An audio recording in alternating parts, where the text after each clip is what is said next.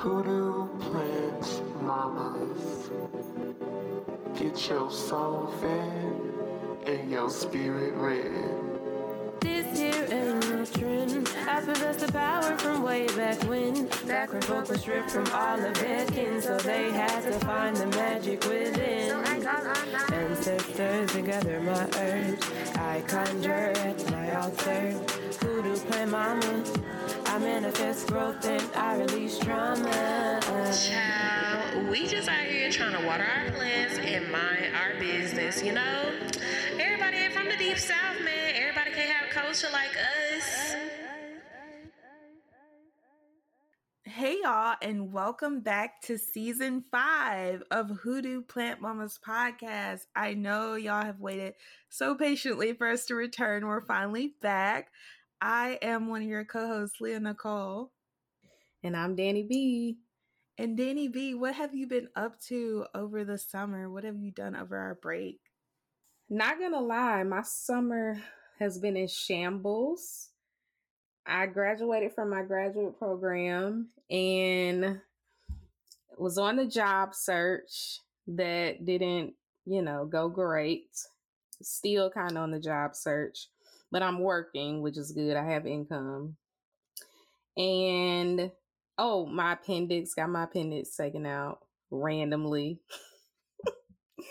so that was like two months of recovery and it, it's been a lot, but I made it and I'm at the other side of what I thought was like the worst possible thing.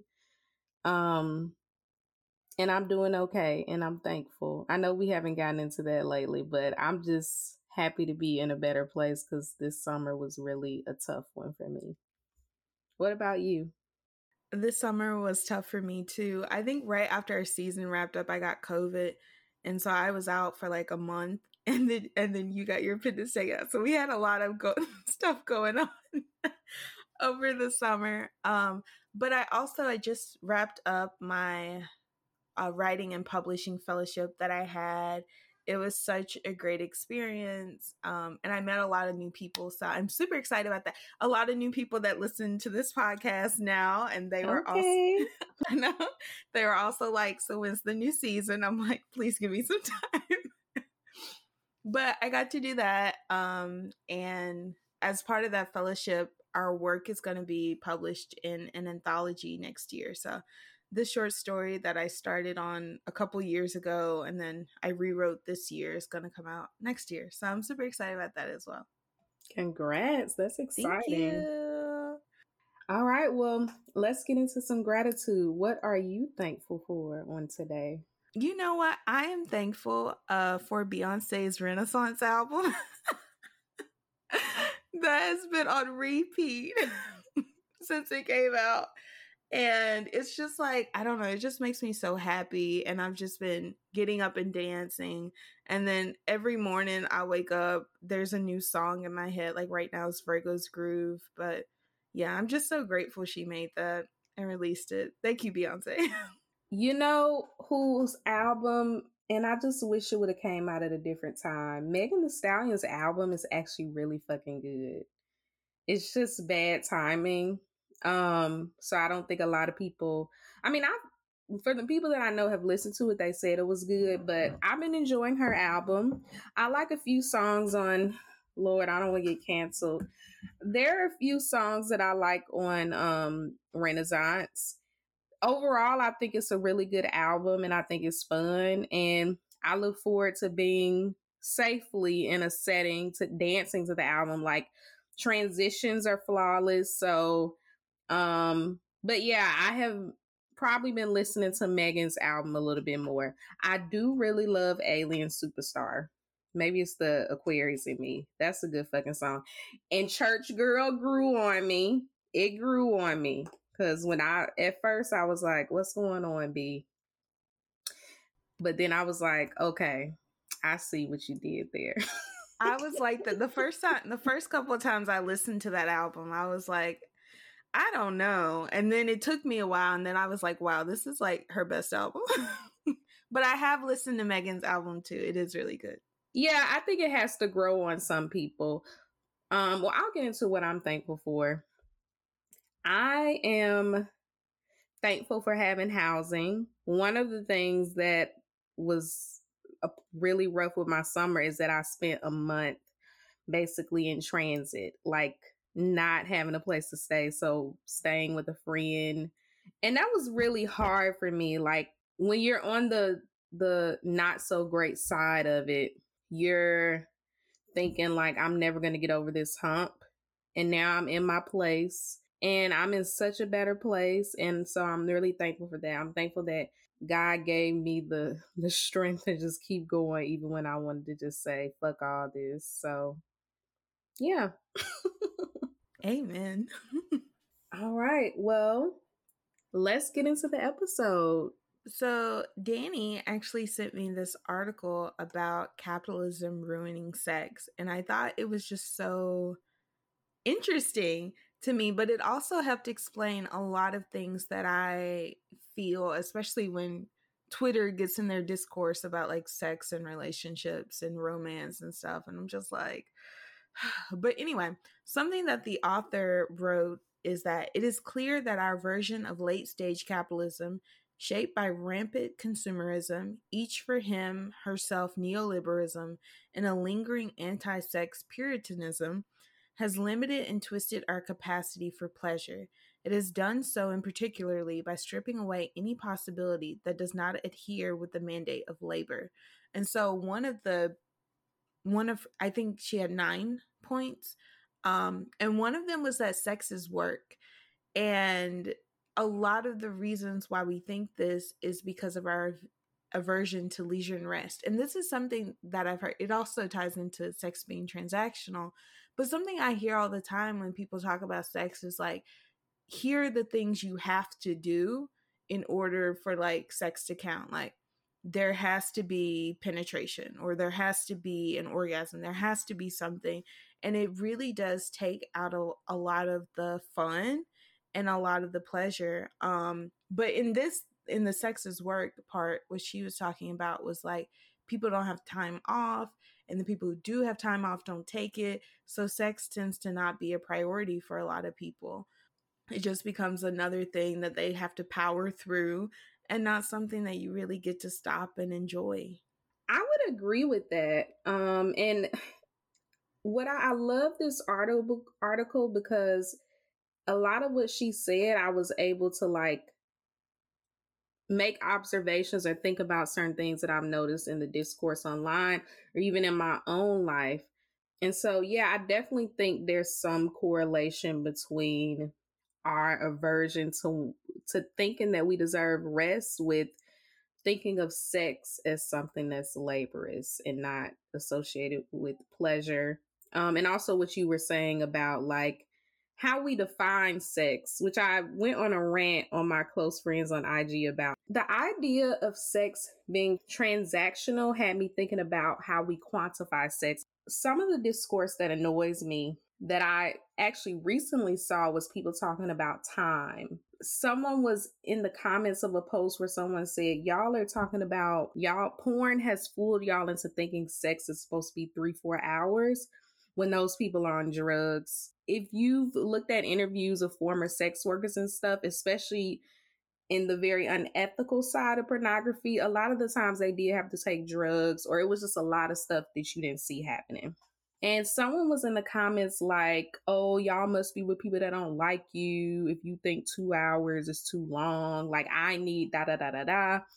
And a lot of this was in the context because this was a queer, this was actually a queer person and then what appeared to be a cis het woman commented and said like i cannot be penetrated for two hours straight that sounds like a lot um, but i think what i found most annoying and i did agree with the person that said that's too long is that why are you quantifying sex and making it seem like not only is it that an attraction issue but that like sex is supposed to take longer people are supposed to last this long and then the size thing, another quantifiable thing of like judging typically penis size. There's a lot that happens with vagina discourse, but I think there's a lot of emphasis on penis size that is just untrue. And I think that plays into um this capitalism argument. I don't know if she gets into that, but I will say the transactional thing reminded me of numbers and just reminding me of the way people try to quantify sex into like XYZ has to be a thing in order for it to be good. If your dick is not this size, it's probably not going to be good. If you are only lasting 30 minutes, then they must not like you and it must not be good.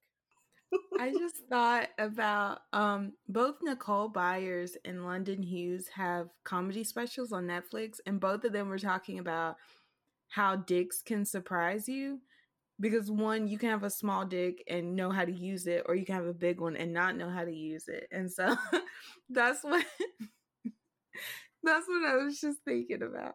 This is what I've been trying to tell people. I'm, I'm not going to put too much of my business on this, but I've been trying to explain to people that size it can really it can really surprise you in a worse way too. You thinking that like oh and then it's like oh no. Okay? That's all i'm gonna say. Something else that the writer pointed out was we as a society tend to talk a lot about sex but we tend to not have a lot of sex. And I think that's something we see a lot in the news about how millennials aren't having sex, Gen Z aren't having sex, we aren't having babies, we we aren't doing the things. Like um another one of her points is like we aren't resting, we don't really have time to have sex and it's not it's seen as a lot of work. But also, another thing is like sex is everywhere. And I think in a lot of ways, sex has become a placeholder for the erotic. I saw this video of, uh, I forgot which movie it was, but it was back in the 80s. And it was these two people who were being very erotic towards each other.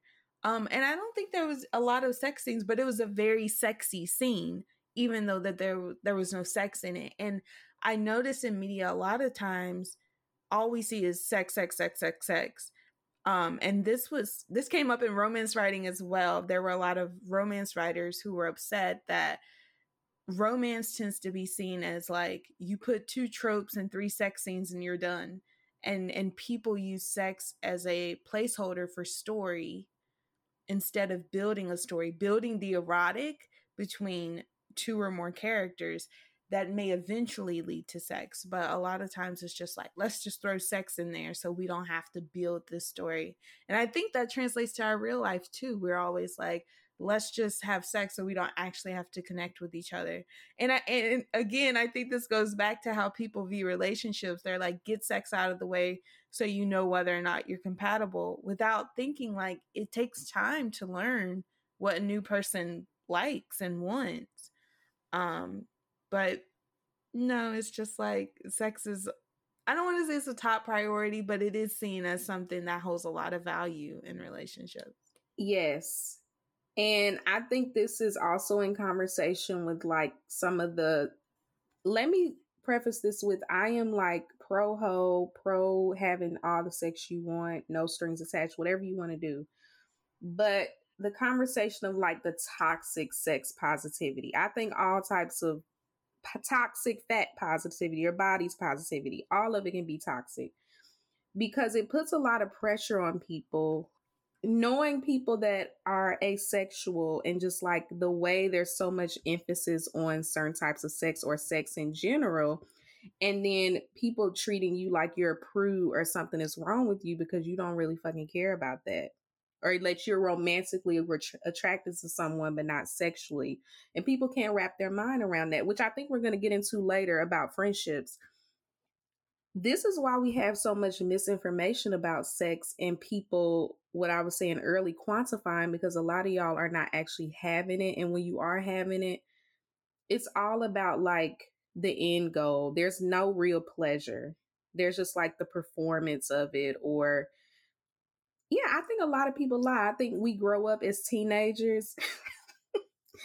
if you had started having sex early, I think we idealized it when it wasn't that great for some of us. I can only speak for myself. But from talking to other people, once you get to a certain age, you realize that we were all faking it and we were all lying to each other, that it wasn't that great. Because if you were having sex with men, especially the ones your age, even if they weren't your age, they don't really care about ple- your ple- pleasure. They don't care. So yeah, I do think like that obsession can be toxic because it makes people feel like they have to be into this or they have to um, know how to do this or they have to talk about sex in this way. Um, and I think a lot of people just aren't being honest. I'm gonna agree with that because I remember I was at a um I was at a bachelorette party a couple years ago and everyone there was like, Yeah, every time I have sex, I orgasm. And these are all women having sex with men. And they're like, every time it's pleasurable. And I'm like, is it? I'm sorry. I, I've never lied about whether or not I've orgasm or whether or not something was good. so I am just like, are y'all sure? it's okay. My thing is with cis het women who talk like that. It's okay if you didn't have an orgasm. Sometimes it's just pleasurable. I like I think sex can be pleasurable without you reaching the big like, oh, you know, I, I think people can't fathom that. And also, like the research tells us that if it was 10 women in that room, at least half of y'all were lying. Because the research has already already shown that first of all, it's really hard for people with vaginas, a lot of people with vaginas to have an orgasm especially through intercourse. That's not everybody, but I'm saying like it is really hard. And I think like it's okay to say like I enjoy having sex with my partner and I also don't always have an orgasm. Um, but uh, again, the performativeness is all about like not only making yourself look good, but making your partner look good when there's nothing inherently wrong with you or your partner. But again, Capitalism. Yes. Something else that I remember um, was I was listening to Nicole Byer's podcast, Why Won't You Date Me? And in it, she was talking about how she hasn't had sex. This was a couple years ago, but it was like during the entire pandemic, she had not had sex up until that point. She was like, All I've been doing is masturbating and the co-host was or not the co-host the guest was like oh so you've had good sex all the time and she's like no but that was really eye-opening for me because i'm like oh, okay because i think everyone thinks every time you engage in some kind of sexual contact is always going to be good every single time and if it's not then something's wrong and if you can't even please yourself 100% of the time why do you expect someone else to do it yeah sometimes you just can't I will say my record with myself is like 95% versus I'm not going to give the percentage with other people. But still, sometimes it's like I'm trying, it's like, you know what? My body isn't doing it for me today. I'm going to just go to sleep. or I'm to just go back to what I was doing because, you know, sometimes you have that middle of the day feeling. But yeah, I mean, it's true. And also, like, one of the really important things about, I think one of the most important things we could do to, I know we've done war decolonize out, but decolonizing sex or how you think about sex is doing it with yourself exploring your body, but not doing it with the intent of like, I got to make myself orgasm. Treat your body how you would want somebody to treat you, like intimately. Um, one of the things I've heard this from several. I follow a lot of like sex educators, sex therapists. I read about this stuff. And because I have so much I need to work through with sex and my body and intimacy.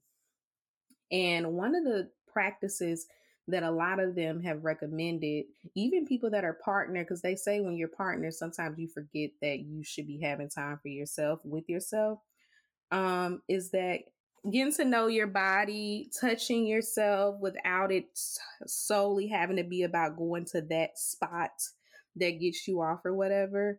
Um, because it can help you when you're actually with other people because you learn like what you want. You also become more confident in communicating um, and more confident in like, this is what I want done to my body, XYZ. So, yeah, So there were a couple of things from the article I wanted to discuss after my reading. So I'll say that, like I said earlier, I agree with much of the article. And I see how capitalism has infiltrated how we think about and approach sex. And I think we essentially just talked about this. The quote where she says, We are a culture of internet sex and quick masturbation rather than one of powerful and slow sexual creativity. And I think that goes with what I was saying about getting to know your body, not going to like, I'm just going to do this real quick to get off because I'm going to speak for myself. A lot of the time, it doesn't, like, I don't leave that situation with myself feeling fully satisfied. There's still something missing because it was just like, boom, boom, bam. Like, I wouldn't want that to happen with another person. So, why am I doing it with myself, essentially? Um, but I think that's just the culture of like, get the orgasm. That's it. I also agree with that like idea of the transactional like I'm to get mine, you going you're going to get yours and there's not a lot of reciprocation going on. Um and like you said about like being unsatisfied, I remember the first time I had the big O during sex and I was just like that's it. Cuz people made it seem like it was going to be the most magical thing you ever experienced and it wasn't. And I was just like, okay, um, and it also didn't leave room for the fact that sometimes I had more pleasurable sex when there wasn't an orgasm. I also want to add, we don't have to have a sex therapist come on to talk about this. I also want to add, I think orgasms can be experienced in different ways. Sometimes you can have a full body one, sometimes you can have a more targeted one.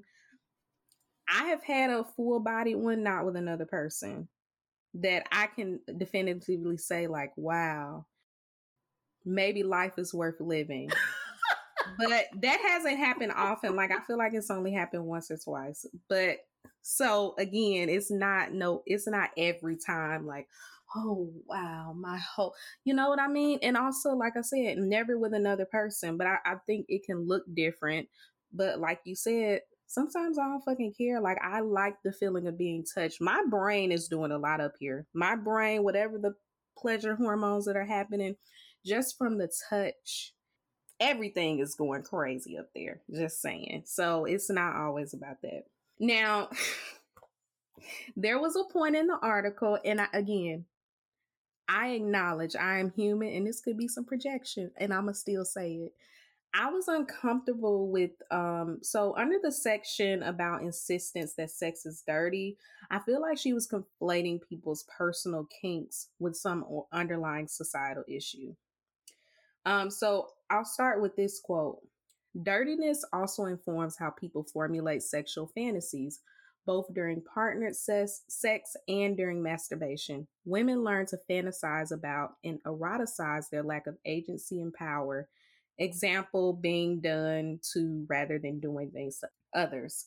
I think my issue with this is that women and femmes can exist on both sides of the spectrum as far as wanting to dominate or be dominated and that includes hum- humiliation kinks because she also mentions things about that and it kind of read like oh women are basically internalizing this kind of like sexual domination that we're that we are socialized to, to think that if you are ID'd as woman, assigned female at birth or whatever, that a man is supposed to nominate you.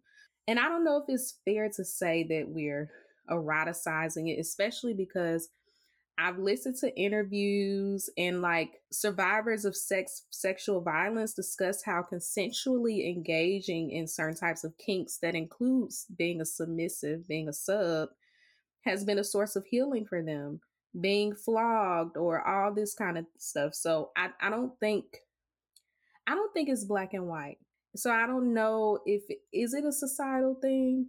I don't think that's fair to say. There's too many dominate like what are they called dominatrix.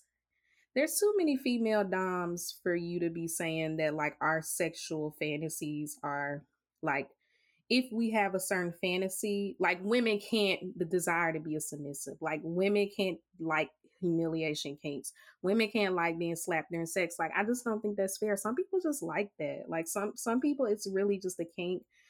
and they've had a completely healthy up like nothing bad has happened to them they just fucking like it I can see where the author is coming from, but I do agree with you. I don't think it's for everybody because I know women that want to peg and that like to peg men. So I think it's a generalization. Um, and yeah, I don't think it's true for everybody. So she also gets into this discussion of dominance and submission dynamics. Um, she says capitalism insists that power imbalances must infuse erotic thought and experience, which kind of goes into that thing about us eroticizing lack of agency. Another quote says capitalism normalizes dominance as submission, control of labor and time, and fundamental inequalities among and between people and workers. U.S. capitalism, in particular, requires working con- constantly to the point of exhaustion. This framework goes against mutuality, shared decision making, connectivity, and pleasure between partners. Now, I really loved that paragraph because I immediately thought of like consent. Consent, when it comes to like the power imbalance of sex, consent is at the center of it. And people want there to be so much gray area and flexibility with consent when men have literally been conditioned to believe that women owe them sex and many of us groomed to believe that we have to surrender to their sexual advances and this starts in childhood you know what i mean? And so this is why so many cis men cis het men in particularly think that they're a victim now in this day and age when it comes to like the Me Too movement and conversations about consent and people getting called out on sexual, their inappropriate sexual behavior because they've been moving through the world constantly violating people and getting away with it, constantly doing things to make other people uncomfortable. Not just women, but mostly women, because men uh, violate each other all the time there's a direct conflict, I think, between capitalism and consent. It can't exist in a healthy way within capitalism. And that's why we're here. And that's why it seems like there's a witch hunt because people are becoming more confident in naming the things that have been happening to them, the things that are happening to them. And a bunch of men are freaking out because they feel like, why now? Yeah, I definitely agree with you that we can't have consent under capitalism um, because capitalism has wired us to view um, ourselves as property and to view each other as property. So we just see each other as as things to do things with, but we we don't view each other as like experiences, you know. Yeah, and it, it I think it dominates a lot of the way that we see how we react to each other. Um, and I keep going back to relationships because I get so frustrated when people are like, you got to get X, Y, and Z. And if you can't get X, Y, and Z, then that relationship is bad. And I'm like, this is a person living in the same fucked up world that we are living in. Like, give people grace. Something else that I wanted to say when you're talking about dominating is I see this a lot with men. I saw this video, I forgot his name, but he's a black man and he he like breaks down these um videos about uh power and bigotry and stuff like that. But it was about he was stitching this video of this guy who was like their friend went to sleep and they all jerked in his face while he was asleep. Yeah. And so the guy stitched it and he was talking about homoeroticism. And I was like, that is sexual assault. that, and he did not bring up sexual assault once. And I, and I think like, even for this man who's bringing up like, this is about, you know, power, this is about control, this is about the way that men are erotic towards each other, he was still very hesitant to say this was sexual assault, which it was. Like the guy who was asleep did not consent to having all these men come in his face and they laughed about it. Like in the original video, everyone laughed. I'm like, ah. That's shocking to me. Like, it's shocking to me that anybody could think that that was normal and not fucking creep behavior and predatory. Were these straight men? These were straight men. They're oh. also white. I don't know, but I just, I mean, there's a lot of, there's a lot to say about homoeroticism, especially among men but that's not that. Yeah, that was sexual assault. Yeah, that's creepy and nasty. But yeah, sorry, I was over here. My mouth was open the whole time because I'm like, are you for real right now? They talked about that with a straight face and trying to make it about homoeroticism. This is what we mean about men too, not even taking the ways that their consent is taken away from them seriously. You know what I mean? Normalizing being assaulted by grown women as children and teenagers. Like, I'm sorry, that's not normal. Miss um Miss Parker needs to be in prison. I know she's fine or whatever. She's a predator. She's a pedophile, and y'all need to stop trying to make it seem like it's different when it's a woman and a and a boy, because it's not. It's not. And it breaks my heart because, like, these are like 11, 12, 14, and they're being preyed on by like 30 year olds. I'm Sometimes like, younger sometimes younger. I will never forget. I'm not going to go into too much detail because I'm not trying to put anybody business out there, but a group, it was all women and maybe one or two guys. And one of the guys talked about his first sexual experience, how old he was and how old the woman was. And we, every woman at the table, open mouth gasped. And he said it so casually. And I honestly think we probably embarrassed him by how we reacted, but like, beloved. That is so violent. Like we were so concerned. Mind you, we we are out drinking, having a good time. and we're talking about sex or whatever. And he said that, and we were just like, oh my gosh. I still think about that because I, I still think about that because it's upsetting at how common it is. No, I remember the first time I learned what sexual assault meant because I thought it was just rape. But literally, if someone has touched you without your consent, that's sexual assault. I, I was in therapy. I was actually talking to my therapist about it. And I was like, I remember like all the times I was like 14 years old in high school, freshman, and I would just constantly be groped. And I was telling her, I was like, technically, that is sexual assault. And she was like, Do you want to talk about it? I'm like, Girl, I have too much going on right now. I can't even add that to it. but but if if I have to come to terms with the fact that that is sexual assault, then all of it was boys and girls. Like all of these people who touched me without consent have to come to terms with the fact that they committed assault. Um, and I think it's just a lot for people to try to reckon with. Yeah, my first time where boys started non consensually groping me was like fourth grade. And sometimes it would be like walking, having to walk. You know how the desks are in rows, having to walk down the row and they just like one by one. And one time, anyway, I don't have to go into detail, but because see, it's shocking. But you just get used to it. You grow up being used to the fact that boys are going to like violate you starting at nine years old. And I was also more developed than other girls. So obviously that didn't help. Um, but yeah, this is why I don't be having time to argue with men about women lying. Like I've been going through this since I was literally a child. I've been going through this shit since before puberty. So I don't want to, I'm not going to argue with you. I'm just going to block you and also put you on my own special victims unit list. A lot, it's a lot of people on that list because as soon as you start trying to act like women lying or playing devil's advocate about children being harmed, oh, oh, you on my list. One of the most troubling statistics I came across was in The Body Keeps the Score, and it says 60% of all rape victims are girls 15 and under. Remember in the book where he talked about how there were psychiatrists trying to normalize incest and say that it was actually not that bad, that it wasn't doing damage? Yes.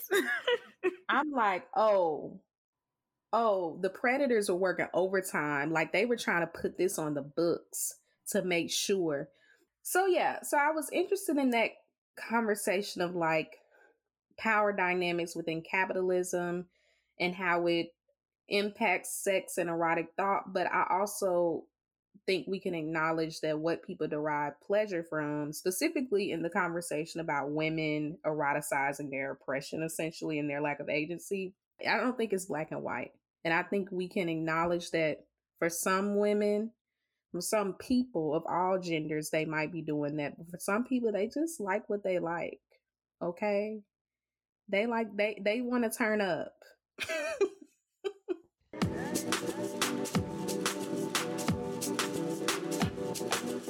Thank y'all for tuning in to our show. If you want to support us, you can rate and review us on Spotify and Apple Podcasts.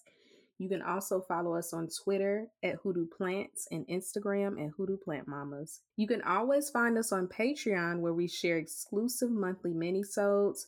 We now have one $3 all access Patreon tier, which includes a minisode, newsletter, and plant content. We also have two new patrons. Thank you, Tasha and Heather, for joining us. We appreciate the support. Yes, thank you, Tasha and Heather. Um, if you prefer a one time donation, you can hit us up on Cash App hashtag Hoodoo Plant Mamas, or our PayPal, hoodooplantmamas at gmail.com. Thank you to Portia for your donation over the summer. Let's get back to the show.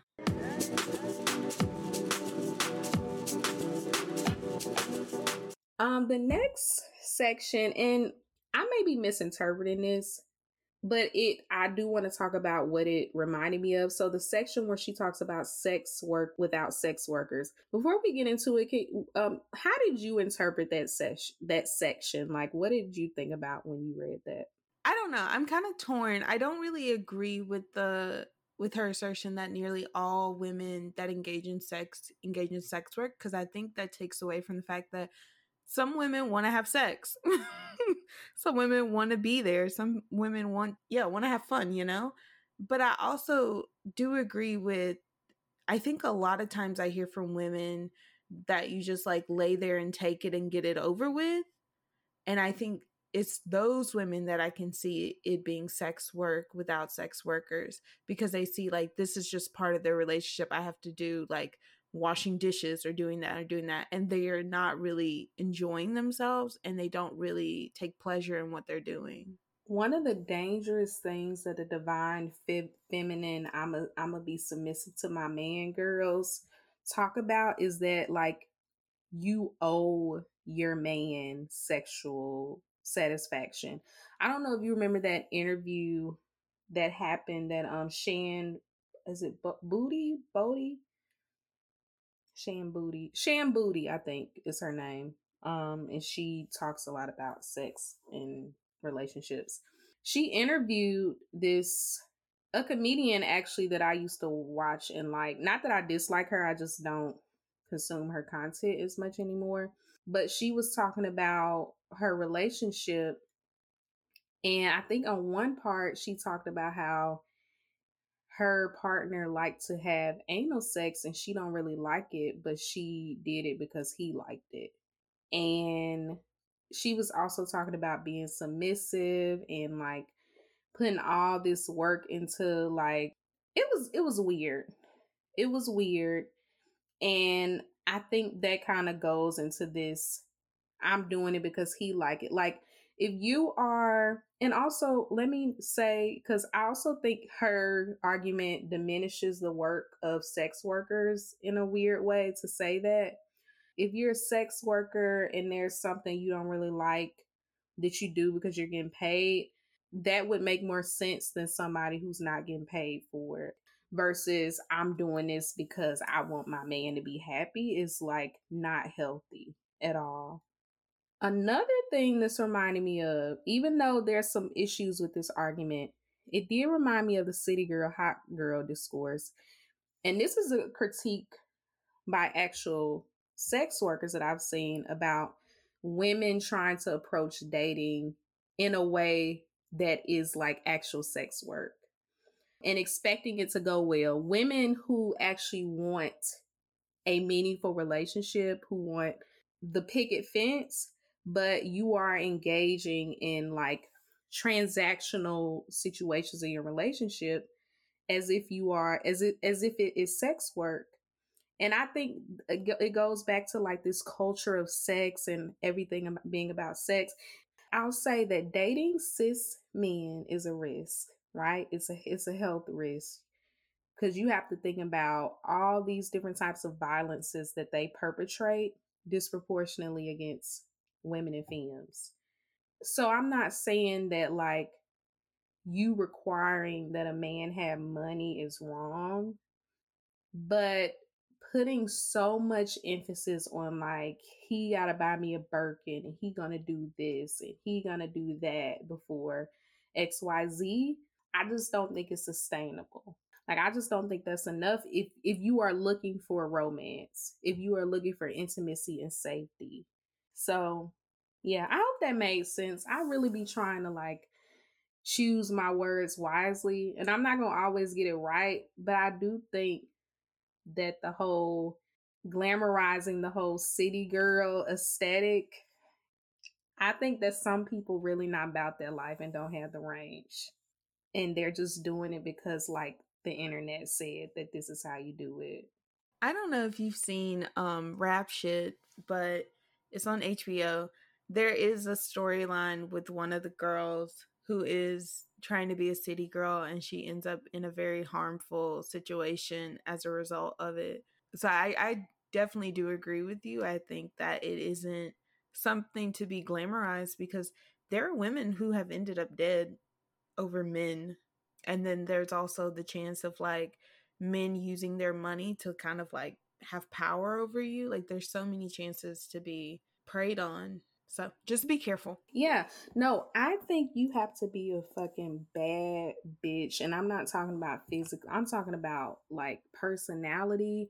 There has to be a level of dominance that you're approaching these situations with and boundaries about what is and isn't going to happen. Like these are very empowered, independent women. Like I'm thinking about the aesthetic and how I see the idea of a city girl, like Lori Harvey. I think she a city girl. Sorry. and not in a bad way. I think you I think there's a level of confidence and understanding of yourself and and what you do and don't want I also think something that benefits Lori Harvey is that she already has money. Exactly. So she's not relying on men for it. I think that's where the danger comes from relying on men for the money. Mm-hmm. It's so funny because I remember when JT got out and was t- and she was doing this interview and she was talking about all these nice things she had and she was like, "Yeah, I don't really even have to spend a lot of my money. Like I got it, but most of this stuff somebody else bought for me." The difference between a JT and a me is that the choice, the fact that the that person or these people that are buying all this shit for me, if they were to decide to take it away tomorrow, she gonna be all right. That's the difference in like being able to take care of yourself if you have to versus like solely depending on somebody providing that lifestyle for you the final section of this article, which I thought was interesting and wanted to discuss, were, were these questions that she left us with that I really liked. I'm not, I didn't do all of them. I just pulled the ones that I that I thought were interesting. Um, not that the other ones don't matter, but yeah. She ends this with could we imagine a sexuality that takes its time, loves leisure and fun and play, has no product or goal in mind, sees something else possible in partners and ourselves? Is there room for a sexuality that imagines that it is freer than it feels, that continually conjures something different? Can we ask of sex that it transforms the world rather than replicates the worst aspects of it? And my thought to those questions is that decentering the act of sex and putting more emphasis on pleasure, what feels good, what affirms our body and makes us feel empowered. I think that's one way to make sex more liberatory and to like push back against the ways it replicates capitalism and replicates the worst of society. Um, and I don't think it's that simple. I just think that's a small way we can do it individually in our lives. I saw a tweet a while back, and this is something you said earlier, but it was this girl who was like, sex wasn't as good as we made it out to be in our teens and young adulthood. And I think it depends on who you had sex with. Cause I, I know for me, um, when I was younger, it was much more explorative like we got really creative. We had a lot of fun. We were like, ooh, what does this feel like? What does that feel like? You know, what are all of these things? It was like this new and experimental thing. Um, we also didn't have jobs. So easy to have fun when you don't have any uh, responsibilities. But but I do think that like all of these things can be possible again if we approach sex in a way that is playful, in a way that is fun, and not in a way that centers like I'm gonna get mine and and I gotta do this, this, and this, and blah blah blah. But just be like, let's see what we can do today, you know? So I I agree with what you said on one side of the spectrum. So I will say, which is what I was going to say earlier, was that my queer sexual experiences were like what you're describing, exploratory. Like I can't think of like a bad negative experience as a teenager, preteen. It was when I became an older teen and was mostly dealing with boys and men. This gonna be in the memoir. A lot of the shift to like heterosexuality was very compulsory for me when I and it kind of started at high school because all of my friends were starting to have sex and it was like what you waiting for? I was like the last one in the group. And and if i were to say the age and i was the last one people would be like you was the last one at that age? Yeah. Mm-hmm. so yeah it wasn't as as a young adult, particularly for cis girls having sex with cis boys, it was not as good as we made it out. As a lot of people made it out to be. I don't think I ever I don't remember myself ever like lying about it. I would talk about it, but I would mostly listen to my friends and wonder what I was doing wrong. Like I would think that something was wrong with me. Like a lot of us need to talk more about this so younger women cannot think that some younger girls cannot think that something is wrong with them and also how they can get more agency in demanding that they get the pleasure that they are entitled to and that they deserve.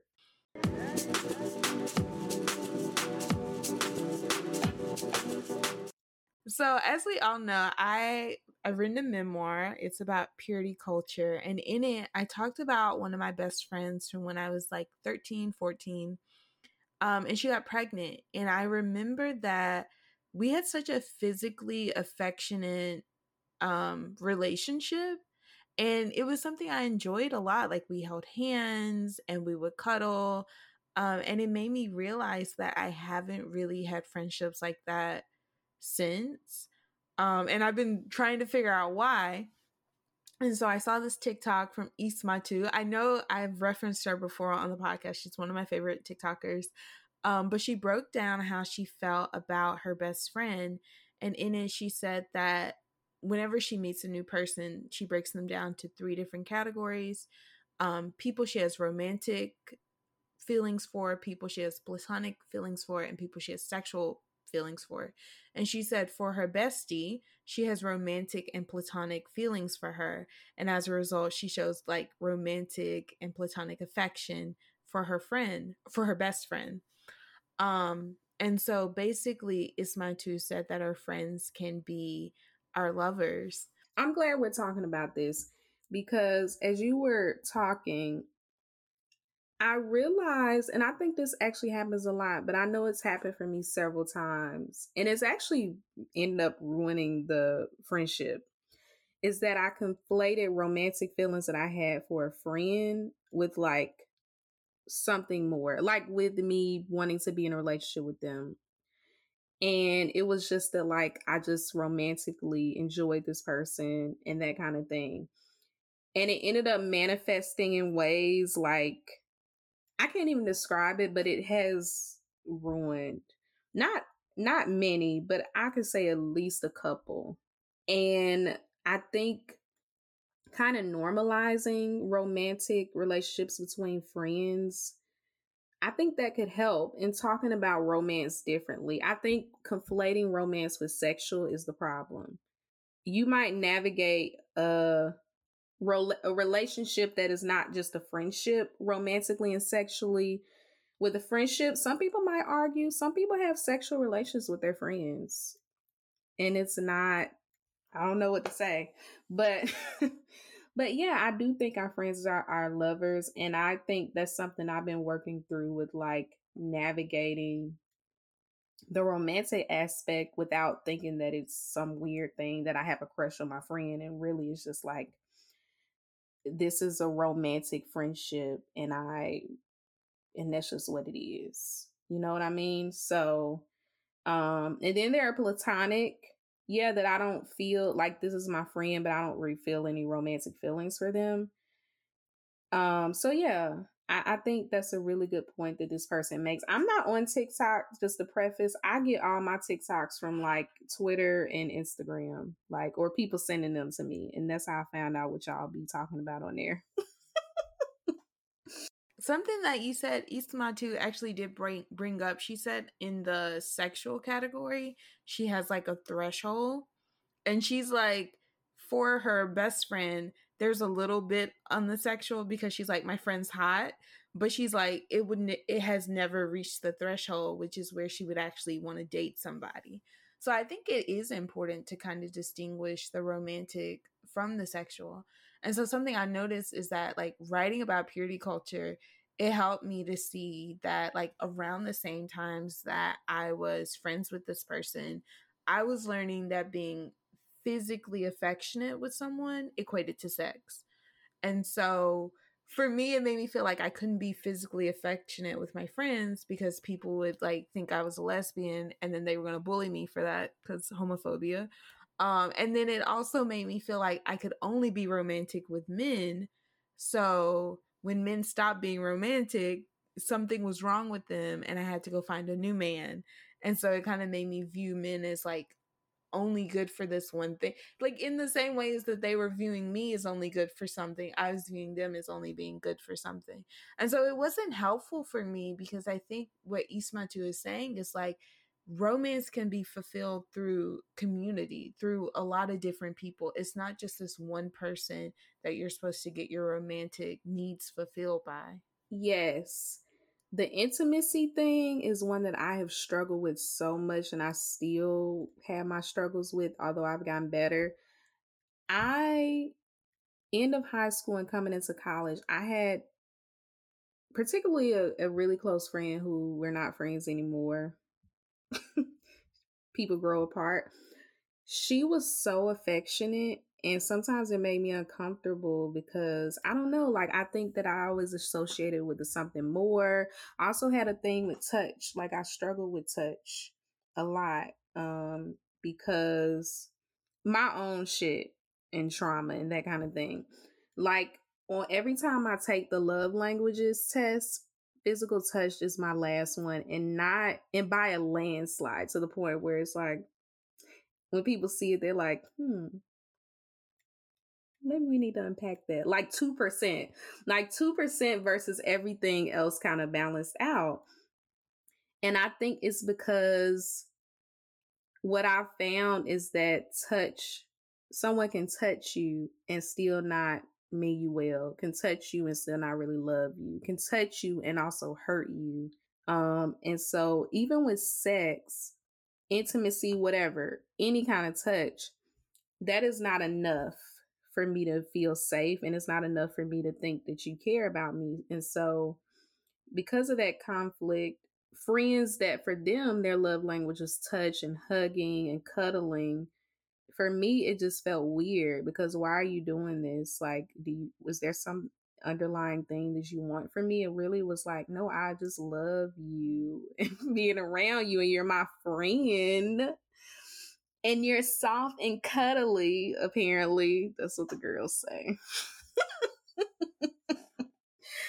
um, and it took me a while. I had to really get used to that. Um, and so I've definitely grown, but I still have my moments, you know. And I also still have my moments where I struggle with the romantic thing and having to say, like, you do not want to have sex with this person, girl. It's not that let's let's talk let's unpack. Because i start feeling those romantic feelings and immediately think like hmm. And, and, and, sometimes maybe it is that. Maybe you're sexually attracted to a friend but you don't really want to have sex with them. You know what i mean? I just i think it i think it can blur. I think friendships can blur. I think friendships can be queer. Um and that's just what it is. And i think those are the best friendships TBH, as long as you're not getting messy and taking shit too far, which can happen. So I do want to say, like, when I was getting into college, I did have friends who had, like you, they had some hangups around physical touch. So it made me, like, super aware of it because I was a huge hugger. I always wanted to hug people, always wanted to lay under them. I'm still like that. Physical touch is my top love language. but I've gotten, um, I've gotten super insecure around physical touch, uh, partially because people equate it to sex, and then also because like I have friends who don't like to be touched. And so I'm like trying to respect their boundaries, but then I'm also like, what do I do to tell them that I like them and they're my friend? Like, and I've really struggled with this. So now I'm not comfortable being physically affectionate with my friends anymore. And it's it is a lot of stuff that I'm still having to work through but I was glad that she she brought this down because it was like I do have romantic feelings for my friends. One of the best dates I ever been on was with my friends actually. we one of our friends was like there's going to be a like shooting stars in the sky and so we all got our like pillows and blankets and we went up to the observatory at like midnight and we slept under the stars and we all cuddled in the blankets together and it was like the best thing in the world. And I was like, I can't do that with anyone else. I fucking love friend days. Like they're so sweet and sometimes really romantic. And then you're thinking like, why can't someone I have a crush on do this for me? Not that I don't appreciate my friends. I love it. It makes me feel so special. Um, can we talk about that PWI that we went to? And I don't know if you noticed this, but most of the black people were really affectionate. Like, I still think about how, why don't we go into the cafeteria? I see y'all every day. Like, why I gotta go down the whole table and hug everybody, especially the men? Like, are y'all okay? And then they get offended. I've we've talked about this about how a lot of men used to get offended about my church pat, and it wasn't even on purpose. I struggle with this, okay? Like, and I would some of them would like would would do the full body bear hug because of that, and it's like it didn't make me upset. Sometimes I really needed it. I love the full body bear hug. That's my favorite. I think we were all just traumatized and touch deprived. And that's why black people felt like every time we saw each other at the party, in the cafeteria, on the way to class, we had to hug every fucking day. like I just seen you. Um, this is what I was gonna say. Cause I don't want to um when I was talking about the physical touch thing, when you said that you have friends that don't like to be touched, I want to be clear that it's perfectly okay to not want to be touched. Speaking for myself, I don't think my I don't think it came from a good place. And I think I did needed to be touched. And I think my me finally slowly opening up to hugs and casual mundane touch when hanging out with friends, like I think that helped me and it and it brought out something good in me. And now i'm super touch deprived. Like i need to be touched so bad. Like every time a friend hugs me i feel like my brain starts fireworks start going off like i needed this. We needed that girl. Um so yeah I, I think that it helped me learn that it's okay and that some people touch you not to harm you or to try to trick you or that kind of thing. Some people touch you because they love you, and touch can be love, touch can be special, and touch doesn't always have to be sexual. So, but I want to say for the girlies, it's just like don't don't want to be touched. Like it's okay. I'm not saying something is wrong with you, but something was wrong with me. I do want to add my husband actually has um sensory processing issues. So he is touch avoidant. He doesn't like to be touched. He said it's like his skin is crawling when people touch him. So yeah, there's nothing wrong with not wanting to be touched. I, on the other hand, also have sensory processing issues and I am a touch seeker and I love being touched. And this has been very hard for me to be in the pandemic, to not hold people, to not rub on people. I used to get massages, it does help a lot with me, but now with monkeypox, I'm like, girl, I don't want nobody touching me. but I need to be touched. And it's like the struggle I have all the time. I need to be touched, but I, I also don't want to get sick. Nah, I feel that. Well, yeah, I love this conversation. Did you have any final thoughts before we wrap up about anything we talked about today? I have nothing else. we talked a lot, but we I did. I just want to say that I'm so happy to be back. I've said this plenty of times before, but I really have enjoyed and grown so much through this podcast. And it's been just such a fun thing. And we've built so much community around it. Like we met so many different people through the podcast and and also just finding out our reach. Like so many people in so many random places outside of Mississippi being like they found the podcast and they and it feels like home because maybe they have family from Mississippi or from the South. And so I'm happy to be back, chat, chitting, chatting, and I look forward to this. I look forward to this season progressing and all that we have to come. So, thanks for coming back and hanging out with us. We love y'all. I'm gonna speak for myself. I know Leah does. So I'm gonna speak for myself. I, I love. we love y'all and appreciate y'all, and we thank y'all for for rocking with us. So yeah. If you like this episode, you can like, rate, and review Hoodoo Plant Mamas on Spotify and Apple Podcasts. If anything from the show resonated with you, make sure to share with us on social media. Again, you can find us on Twitter at Hoodoo Plants and Instagram at Hoodoo Plant Mamas. So I wanted to share this message um, that we got from DJ who said, Hello, I'm 26 and recently started listening to your podcast. And even though I'm from Detroit, not Mississippi, which is perfectly fine, I felt home. Thank you for opening up a platform for people like me who don't have access to education about ancestral culture, religion, practices. I've always felt disconnected and finally feel like I'm headed somewhere, and I've constantly been told about my energy and intuition, as well as joke about being psychic and all types of stuff from seeing silhouette like spirits as a child. Anyway, y'all, universal blessings. Thank you so much. First of all, DJ, it's giving medium. when I saw that, I was like, it's giving medium. But yes, thank you. This is such a, I love messages like this. Every time I think, like, start thinking negative stuff about things, I'm just like, nah, we making a difference. So thank you so much for that sweet message. And I hope you continue to grow on your spiritual journey. And thank y'all so much for listening. We're so excited to be back. And please stay tuned for our next episode. Bye, y'all. Bye.